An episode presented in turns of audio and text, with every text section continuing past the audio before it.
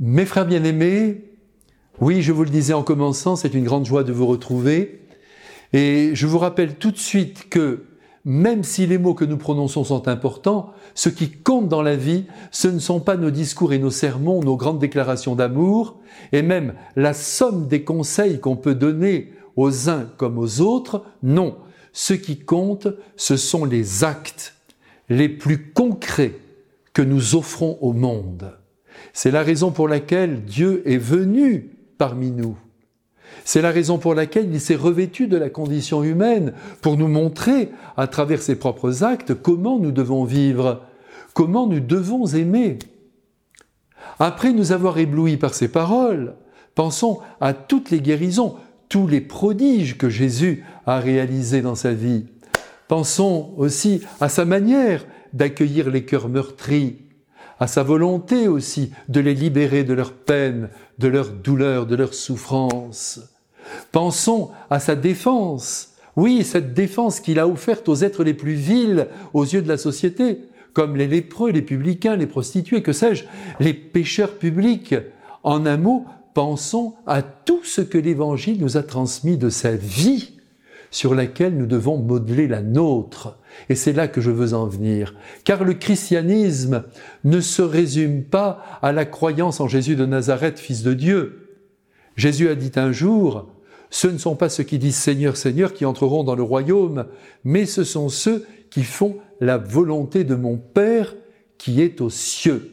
Et la volonté de ce Père qui est aux cieux et qu'il faut honorer, c'est quoi? Eh bien, c'est que nous vivions selon l'Évangile.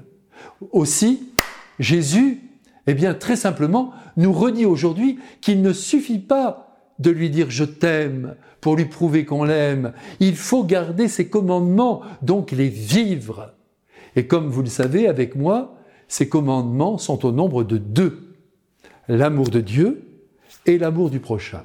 Dès que nous tenons avec la langue des positions qui sont contraires à l'Évangile, et qui respire la dureté de cœur, nous n'aimons plus le Christ.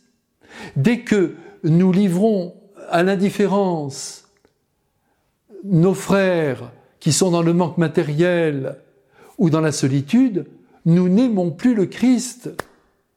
Dès que l'amour passe après l'argent dans nos existences les plus concrètes, nous n'aimons plus le Christ.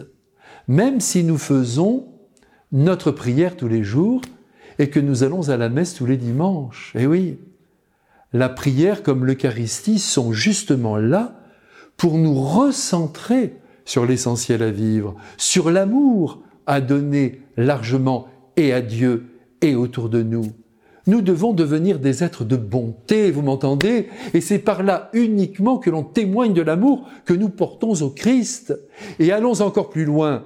Jésus nous annonce aujourd'hui dans l'Évangile, mais c'est une merveille, que si nous gardons ces commandements, ce double commandement de l'amour, nous serons en retour aimés de son Père et de lui-même, et de plus, quel mystère, ils se manifesteront à nous. Il nous fera donc sentir sa présence, ce Dieu d'amour. Il agira sur nos yeux éblouis. Aux êtres de bonté, Dieu accorde mille grâces. Gravons cette vérité au fond de notre cœur. Et c'est pourquoi les saints obtenaient et obtiennent encore aujourd'hui tout ce qu'ils demandent. En raison de leur fidélité à l'évangile, j'y reviens, ils ont été exaucés au centuple. Nous, nous pensons trop que de croire en Dieu, cela suffit. C'est évidemment merveilleux d'avoir la foi, de croire que le Christ est le sauveur du monde. Très bien, très bien. Mais encore faut-il lui permettre de continuer d'atteindre tous les hommes par la qualité de notre amour, de l'amour que nous offrons, car il n'y a que l'amour le plus concret, se déclinant sous la forme d'un soutien, d'une aide, d'un service, que sais-je, d'un partage qui bouleverse les cœurs. Oui, aimons le Christ, mais prouvons-lui en aimant très intensément toutes les personnes que nous rencontrons. Avec le Père et le Fils, dans le Saint-Esprit, je vous bénis. Amen.